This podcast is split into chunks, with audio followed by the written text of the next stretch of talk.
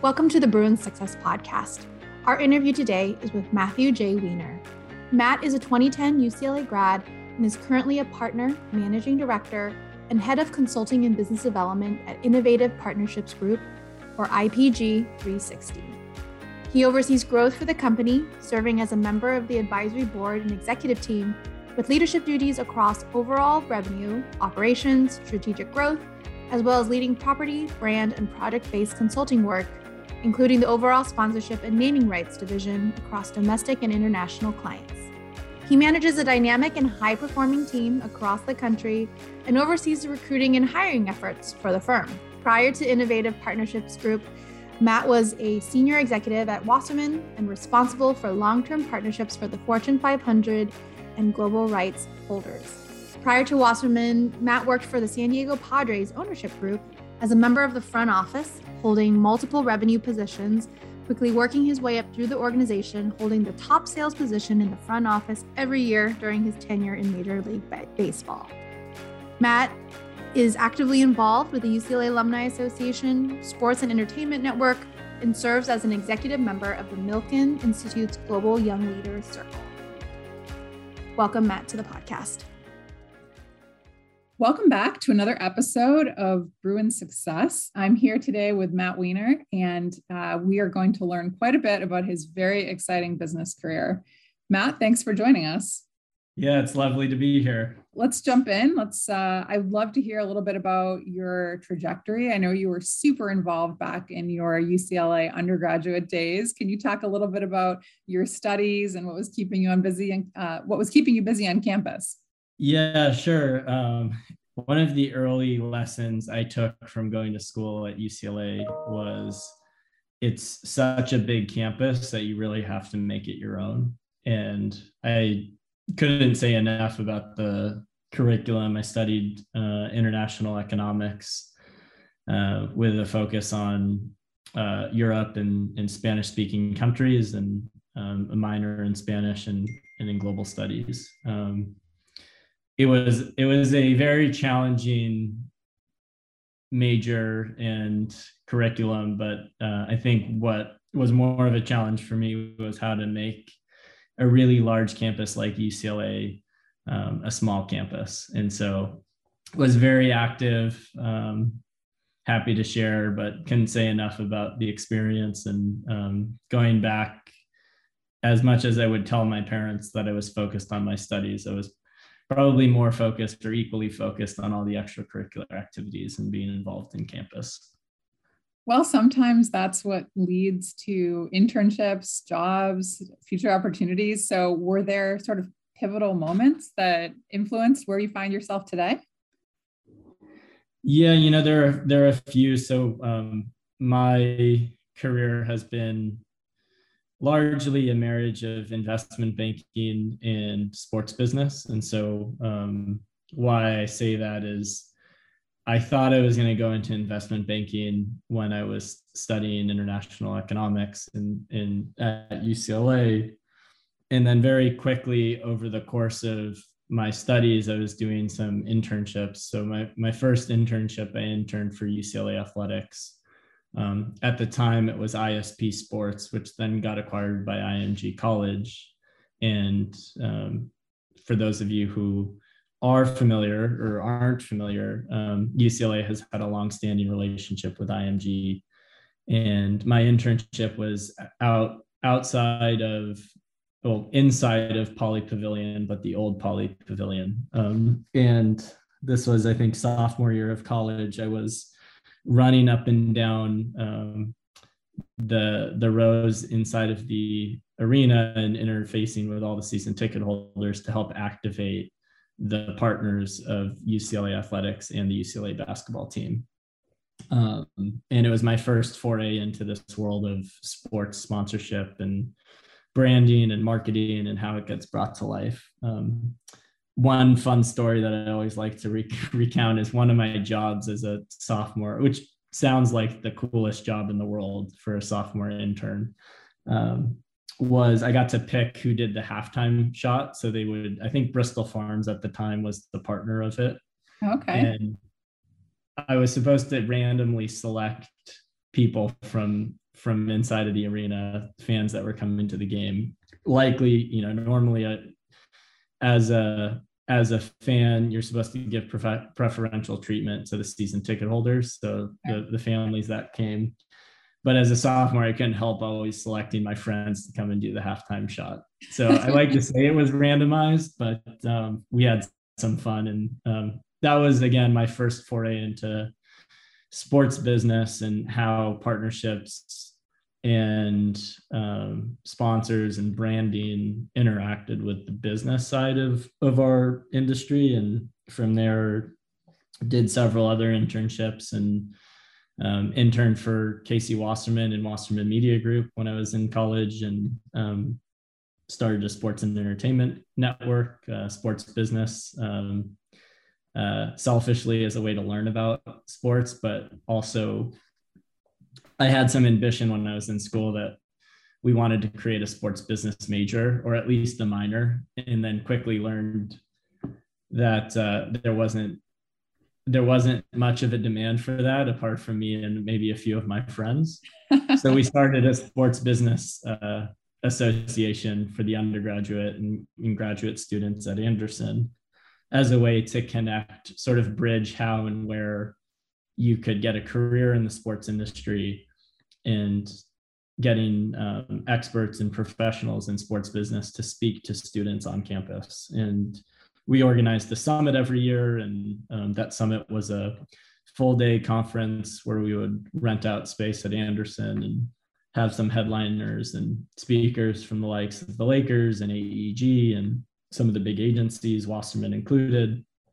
And that's really when I fell in love with this idea of marrying an investment banking business mindset with sports marketing because it's just the it's just the right recipe of creativity marketing and ip and asset creation big ideas with business and intellectual curiosity well, clearly that served you really well. You've had a very impressive career, um, which is far from over. Could you share a little bit more about how those early roles sort of led you to where you are today, and then also touch on, you know, where where are you today? Tell uh, tell folks what you've what you've been doing and keeping you busy, and uh, um, some of the different projects that you've been working on. Going back to being in school. Um, one of the things that is really hard to answer is how do you break into the sports industry?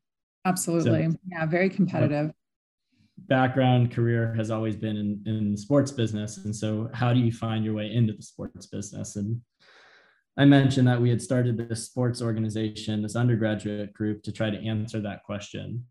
Um, and really, where where I landed was the way to enter is you take the first opportunity that is offered to you. And you seize it and then you build the network and then it's i think it's starting to shift now but it probably will always be more about who you know and who is going to give you that first opportunity. And um, that my first opportunity after interning at wasserman uh, was working for the San Diego Padres. And um, a longtime mentor and family friend of mine is a gentleman named Jeff Moorad, who's a professor at UCLA's Anderson School of Business at the time, was the owner of the San Diego Padres. And I came to him very much uh, wide eyed in what I was hoping to accomplish uh, as a senior in college. And uh, that was doing big ticket naming rights and, and stadium um, partnership opportunities, which you know are in the neighborhood of seven, eight, nine, sometimes even depending on the scale and scope of them, you know, in the hundreds of millions of dollars. And I believe that I wanted to do it, but also that I could do it right out of school, um, just because I would always find myself reading about how these deals got, um, how these deals happened, and where and how, and so I got very excited, wide eyed, thought I could do, you know, big, great, grand things in, in the business. And uh, my first job out of college was selling tickets inside of the San Diego Padres organization. Um, and when I first met Jeff and sat down with him, I didn't even know what ticket sales were. I didn't know that that was a part of the business. um, not necessarily as luxurious or as as uh, as romantic as doing these big eight nine figure naming rights deals for global rights holders. A little different, um, but you know everyone's got to start somewhere. that's right, and I I had a number of other mentors who I, I've also become longtime family friends of mine, and they said if the owner of a sports team is offering you a job, you should seize it and not ask any questions and then just go do the best job you can and work your way up from there. And so um, I ended up being down in San Diego with a tremendous, um, tremendous front office of very high ranking uh, sports business professionals and um, really became a family and a good community and was down there for three years um, elevated and ultimately got to a place where I was selling sponsorships for the team, um, but had to start selling tickets. And I always joked that in the three years that I was there, we only had a winning record one time. And it was when I think my second year in the front office, we won opening day. So I would call on these um, customers who were not necessarily that interested in the team because the team wasn't playing so well. And when we won that first game at opening day, I call I would call everybody and start start the call saying, "Hello, this is Matt Weiner. It's um, so nice to connect with you. I'm calling from the San Diego Padres front office. Um, in case you didn't know, we're undefeated and we have the best record in all of Major League Baseball." I'm very clever so I had about I don't know 24 hours of that, and then I think we lost the next game, and then, um, but I, I couldn't have enjoyed it more, and, then, and I just framed that up to say, when you think about breaking into the sports industry, it's not just who you know, but it's the attitude that you have. So you have a long-term goal, or you have sort of a, a north star, or something that you're working towards, but at the same time, um, you want to make sure you do the job that you're given the opportunity and you excel at that and if you can do that and do that the right way it it'll end up setting you up for success in the future yeah i mean that's that's good advice for many industries but i think especially in you know hyper competitive sports world entertainment world where um, yeah any opportunity is a great one if you can get your hands on it but it's really important to uh, over deliver on the expectations and the work that you're asked to do which clearly has been a theme in your own career. You you now find yourself at Innovative Partners Group, um, excuse me, Innovative Partnerships Group. Would you be able to tell us what uh, you're currently up to and what a day in the life looks like in this type of role? Yeah, sure. So um, at Innovative Partnerships Group, uh, we I like to use this term that we are the investment bankers of the marketing world, and that we have a, a business driven mindset to how marketing is done in the sports and entertainment industry, and sports sponsorship and branding and marketing. Um, but a little bit more broadly, just how partnerships between buyers and sellers, rights holders, so owners of sports teams or franchises, um, and brands, big spending brands around around the world, how they interface, and we're really at the intersection of it. Um, and one of the things that's really important and maybe different about how we think about marketing and whether it's sports or entertainment, we have a healthcare vertical where we do similar things, but in healthcare, we do it in higher education with universities and real estate projects. But the in sports and entertainment, there's always a a I would say a, a misconception of how a sponsorship is organized and negotiated. And I think oftentimes people try to create or go after a sponsorship um, budget when most companies don't necessarily seek out trying to do a sponsorship. And um, the reason why I bring that up is we have a holistic view. So we think, you know, 360 degrees around what and how can a partnership with the likes of a sports team or league or venue how can that really benefit a brand or a partner's bottom line and how can that have a business impact on what the sports team is trying to do and what the brand is trying to do and so that marriage then becomes a long-term marriage that is rooted in business measurement and modeling and um, I use business interchangeably, but it's not just about revenue now, especially in today's world. It's about community, sustainability, citizenship, DE&I, um, HR, recruiting, human capital, R&D, uh, business development um, as a component. So it's more of a holistic solution. And um, what we do, and I would say a day in the life depends because in the last three weeks, I've been in Atlanta, Georgia. I've been in Phoenix. I've been in Los Angeles. I've been in Las Vegas. And I just got back uh, last night from Barcelona. So, oh my gosh. wow. You have to tell us a little bit more about what all this travel's about. I would say that that day in the life, um, you know, there's still this sort of, we're on Zoom now. So we're still in this weird orbit of COVID or you know work from home or be remote so that's a day in the life in a covid environment so you know pre-covid my my days weeks were very busy and um, a lot of different areas to take my attention but it's been um, it's been a pretty wild journey and uh, we started the company about five years ago um, give or take um, before that uh, I joined um, from Wasserman Media Group, where I was working for Casey and um, a number of the the executives there.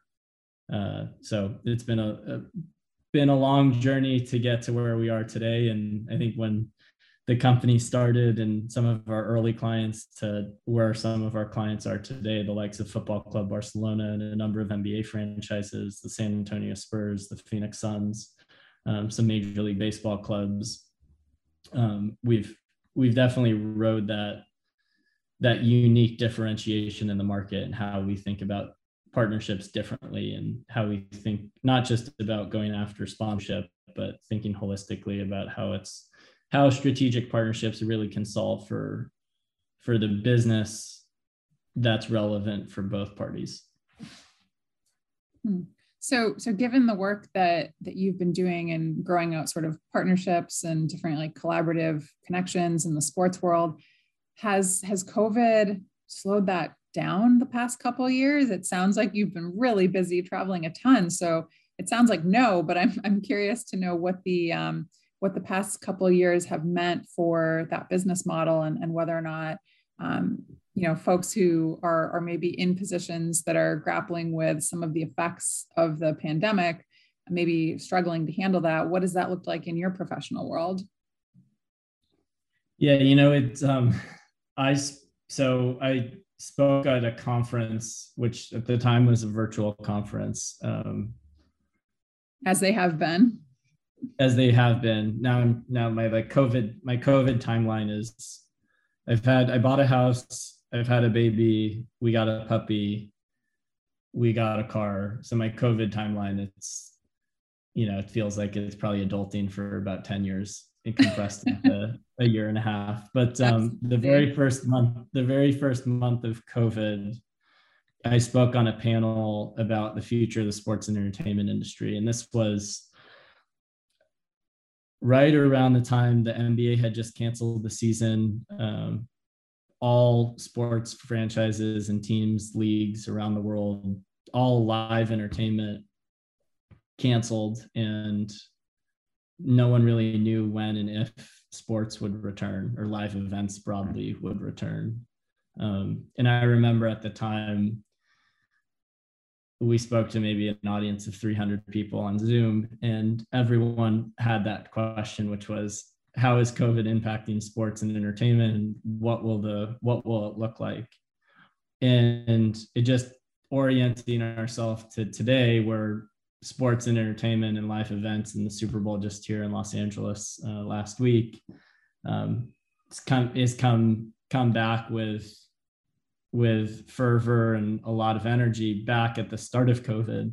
I think anyone who tried to predict what it would look like didn't know what they were talking about. So I, I was on this panel and they asked me that question and I said, I don't know. And I work in the business. And if, if anyone is trying to make a prediction, they're probably they're probably guessing. And I think it's better not to guess. It's better just to recognize that this current climate is hopefully not permanent. And um, we're fortunate in that, you know, two years later and looking, reflecting back on COVID, it's actually benefited our business because it's pushed the sports and entertainment industry further to the notion of how these strategic partnerships or business partnerships in marketing um, are interchangeable and we were fortunate in that we were well positioned because we were already doing that pre-COVID.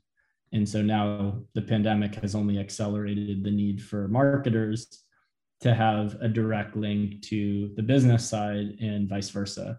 And so today, where we are, um, we're growing significantly. Um, we've hired a number of people during COVID. We've had our best years on record during COVID uh, we got recognized, which was a really big deal for us um, because we're a boutique, um, relatively smaller player in the space compared to some of the big legacy um, partnership firms out there, CAA, Wasserman, Legends, um, the list goes on. We got selected at the start, right at, as the pandemic started, as a finalist for Sports Agency of the Year.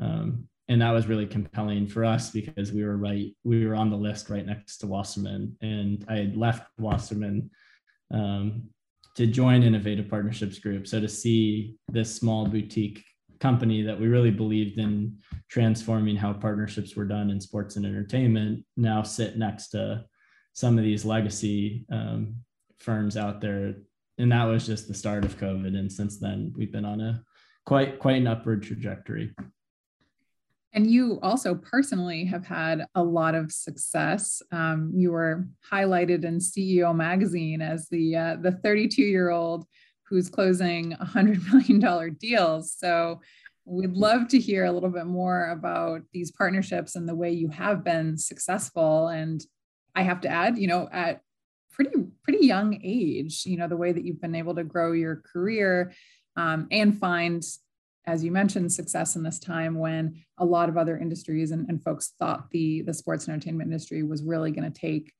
a hit. And, and we'll we'll link this in the show notes, but would love for you to speak to some of the highlights of what was written about your style and your strategy. Yeah, you know, it's it's funny because when when that interview took place, I didn't know what the content would be about. And I think fortunately it was pretty much summed up what we do at Innovative Partnerships Group and how we think about uncovering the hidden value behind partnerships. Um, one of the things that jumped out was the the notion of age profiling and um, the the the editor who is a friend of mine. I've never met in person, by the way, lives in Sydney, Australia, um, on Zoom several times, but he had done this, uh, he had done this caption that he thought would create buzz. And I think one of the, one of the comments that I made was whether, you know, age profiling, whether it's young or old, um, I'm in my 30s to 50s now. So I feel like that 30s to 50s range all kind of blends together. And especially during COVID, um, I've mentioned it. One of my longtime mentors told me that I, I've adulted pretty hard personally. Um, yeah, absolutely. So, anyways, it's a, a, a longer topic, but uh, the notion of age profiling, I think we we get used to. I think that I always go back to it's just it's always been embedded into what my entire career it's all i've really known and and, and done since i was a sophomore in, in college. Um, but to get back to your question i think the what the article and what the content behind the article really help shape is what we do our firm um, innovative partnerships group. We were not just responsible for generating revenue. Um, we we think about a holistic solution for how these partnerships uh, materialize. And um, one of the things that I always convey is there has to be a win-win-win and when i what i mean by that is everybody says a win-win but a win-win-win is you have to align all stakeholders and so you have to have whether it's an intermediary um, a, an, an outside firm an outside consulting firm um, that's brokering a deal you need to make sure that all sides are in it and there's a foundation built. And if you create that type of win-win-win environment then you'll have a long-term partnership. And those long-term partnerships these naming rights deals uh, these jersey these big marquee assets jersey partners um, they they don't they don't happen overnight and you need to have a level of trust. And the in order to get a win-win-win you need to have the business case and you need to align what all sides are trying to accomplish but also everybody has to get along and you need everyone to, to like each other. And there's an ad an old saying that friends do business with friends. And i think importantly friends do business with friends as long as you can justify or defend a, a, business case as to why the friends are doing business with friends. It certainly makes it easier. And that's where the the notion of win-win-win comes from. Thanks for sharing that. You've you've woven in um, a couple different i'd say pieces of advice talking about the the way in which uh, folks can make it make their own success and and find paths forward you know hardworking um, of the business case but as you think about uh, a nugget of advice that you'd love to give to bruins who are interested in maybe a similar path maybe um, something in sports something in entertainment something um, in the financial world but all highly competitive industries what would you say would really make a difference for someone who's either pivoting you know that are maybe is like further along in their career or someone who's still making decisions and coming up with a plan for the future? I think there's two things. One is once once you get into the to the business and in this case sports or entertainment or finance whatever it is once you get into the career um, it's a lot easier for you to react and what i mean by that is um, don't paint the inside of a pyramid and you won't know what's inside the pyramid until you get inside the pyramid. So you won't know what sports business really looks like, feels like, um, acts like. And you also won't really know what aspect of the sports or entertainment industry you want to be in until you're in it. And so it's a lot easier to it's a lot easier to to get in and then sort of navigate than to try to be on it be on the outside and try to make make it perfect. It's not always perfect. It's a it's an imperfect journey. And i think my advice would be try to figure out your entry point and then take that entry point eyes wide open um, give it a hundred percent and then it'll be a little bit easier for you to navigate once you're in it. Um, and the other piece of advice is really lean on your mentors and, and the people that you trust and those people will be there for for a long time. One uh, one piece of advice that still resonates with me when i was a senior and i was trying to decide you know i wanted to do these big ticket sponsorship these big ticket naming rights activities and travel the world. Um, and you know i met the owner of the padres jeff moorad and one of my mentors said just show that you can do the job and do the job that you're given and do that job well and then the rest will fall into place. Um, and he followed up with that and said think about assessing your decisions and where and how you want to get to in sports business or entertainment or whatever career you choose and make that decision based on people so the people you surround yourself with the opportunity um, to work for good people, to learn from good people, always be a student, um, but also surrounding yourself in an organization that will invest in you. And then what and how there's an opportunity in that organization or in that career path that you choose. And what I mean by that is it's not just about having good people around you or above you to help guide you. It's it's also about the opportunity for you to make an impact. And so make sure that when you're deciding, you're choosing good people to work with, to work for, um, to work around, but you're also choosing an opportunity where you can really make an impact. Yeah, it sounds like you've absolutely taken those pieces of advice to heart in your own career based on what you've said earlier in this conversation. So I love that not only are you recommending that, but you've really lived that in your own career. And we're seeing that in, in your awesome success that you've had. So to transition, how have you created um, goals for yourself and how have you defined success and, and whether or not that's been a process or you've always sort of had this goal in mind of, of wanting to do like a naming rights, like a huge contract. Um, but how have you been defining or redefining that for yourself over time? I, I would say it's an iterative process. Um, you never know until you get to a point, and then once you get to that point, it's um, you're constantly I think you forget that when you set a goal for yourself and you accomplish that goal, um, you're always sort of onto that next goal, or that those goals then expand.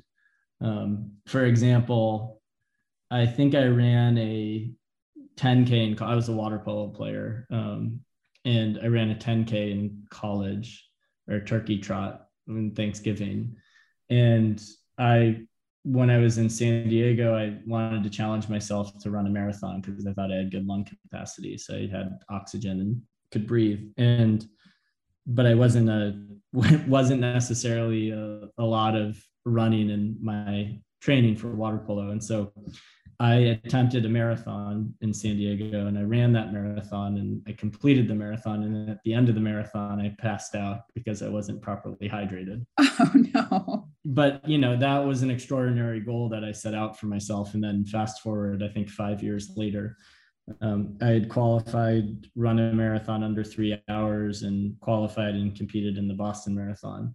Um, so I only say that that's a, a personal metaphor to from a, a career guidance perspective, whatever goal you end up setting for yourself, um, as long as you set that goal and it's you know somewhat out of reach but also attainable you'll end up creating more goals for yourself along the way. And um, once you get into that mindset which is very much a, a, growth mindset and the power of positivity and all of the uh, all of the good headspace you'll ultimately find yourself not just setting goals that you want to accomplish or, or things like running a marathon and passing out at the finish line and then five years later running a marathon under three hours you you will find yourself instinctively doing your own goal setting and it just becomes intuitive to to your day-to-day cadence.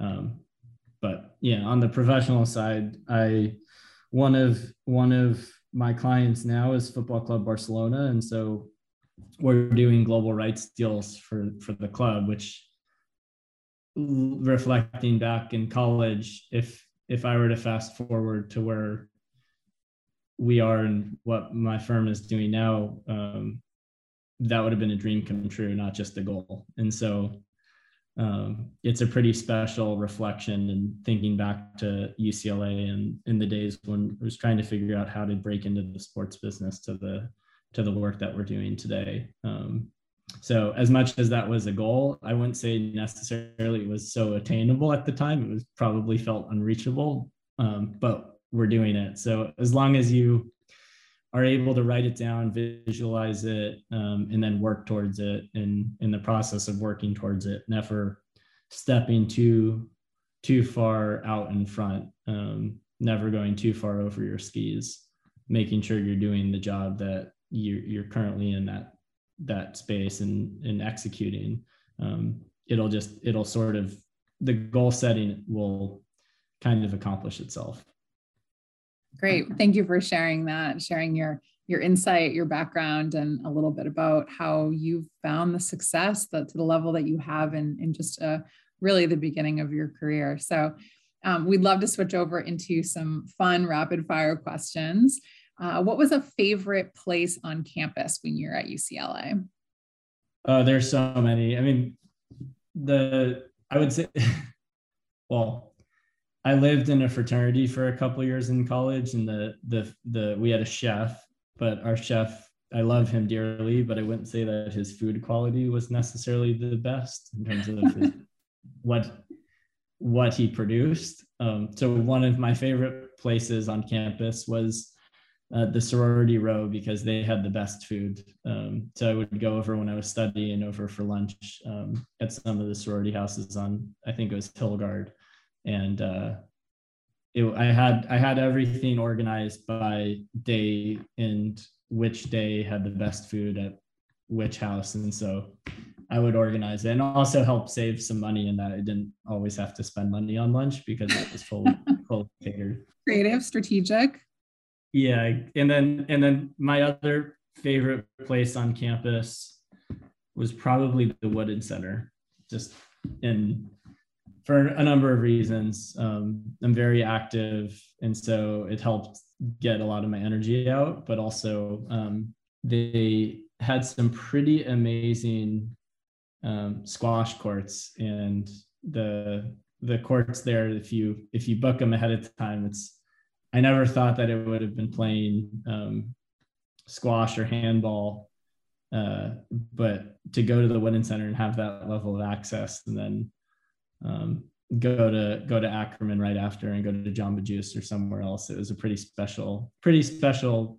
Reflecting back now, um, it was a pretty special access point that we had, and we were lucky enough to have at UCLA. For sure, I like that. What about a great book or article that you've read recently? Um, I mean, there's a lot of audiobooks during COVID um, because sure. I've been trying, trying to stay outside to keep my keep my headspace. Uh, but there's, I, I would say there's two books that jump to mind that are that resonated with me during the pandemic. Um, I I read them back to back.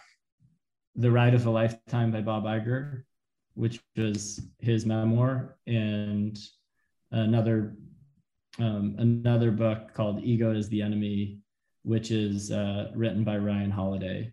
Um, more motivational and, and nonfiction around personal development and tells Ryan's story. Um, but I would actually, if if I could, well, I've done it since, but I would recommend if it's possible to read them both at the same time, because I think Bob Iger tells a phenomenal story of his journey from the beginnings uh, when he was at ABC to to where he ultimately netted out as at Disney as the chairman of Disney, and then um, Ryan Holiday in his book about ego is the enemy and how he really had to navigate the the world. And I think Bob Iger does that inherently in his book, and and then ego is the enemy helps tell more of a rounded out story and gives you some good macro takeaways. Okay, cool. I like that. It's a different recommendation to read them together, but I think that's very thoughtful. Thanks for sharing. And then a final question for you What's a favorite UCLA memory that you've had that comes to mind? Uh, I'll do two. And one was the going to the Final Four in San Antonio, um, which was a really, really, really special, even though the team lost to Memphis and Derrick Rose uh, was very, very good and ultimately beat us in in the in the final four. Just being there and being a part of that energy um, helps kind of create camaraderie, but also school spirit. And you, you know, at UCLA, it's such a big campus to have a, a fun ride like that and be a part of that long before I got into the sports business, but to to appreciate it and be a fan. Um, that was pretty special. And then the second one, which is personal, and I would have to say it, is that um, my wife and I, my wife also went to UCLA, and we met at um, Bruin Woods, which is the Lake Arrowhead summer camp, and it's an alumni resort. Um, highly recommend it for anyone who either is an alumni who has kids or is it if you're a student then i highly recommend looking to go work there because it's a pretty magical summer summer job and they pay you to be there and you're on the water at lake arrowhead for three months with all of your best friends. Um, but my wife and i met there and we were co-counselors so that was pretty special.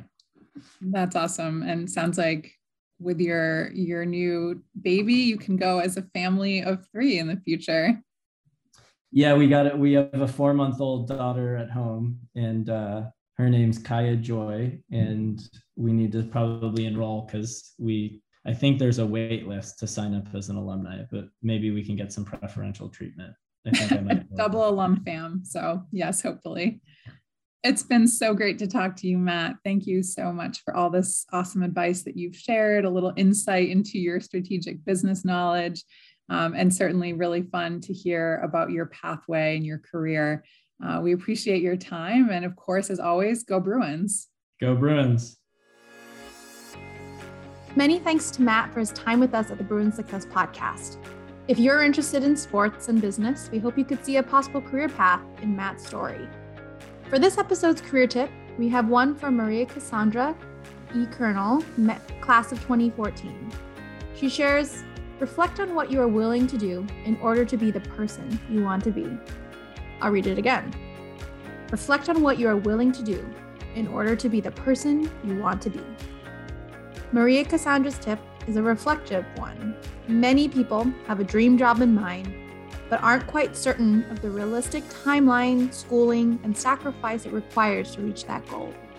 Take the time to research and reflect on this unrealistic pathway. Are you willing to make the sacrifices it requires? Do you have the ability to flex the different hard and soft skills necessary for the role? If there's something in this potential dream job that doesn't align with your values, you don't need to choose this path. There are other options and possibilities in this big world of ours that could be the right path for you. So, thank you, Maria Cassandra, for your great tip. If you have a career tip of your own, send it to us at ace at support.ucla.edu. If you send a voice memo, we can even feature your voice on the podcast. Thanks for listening. Go Bruins!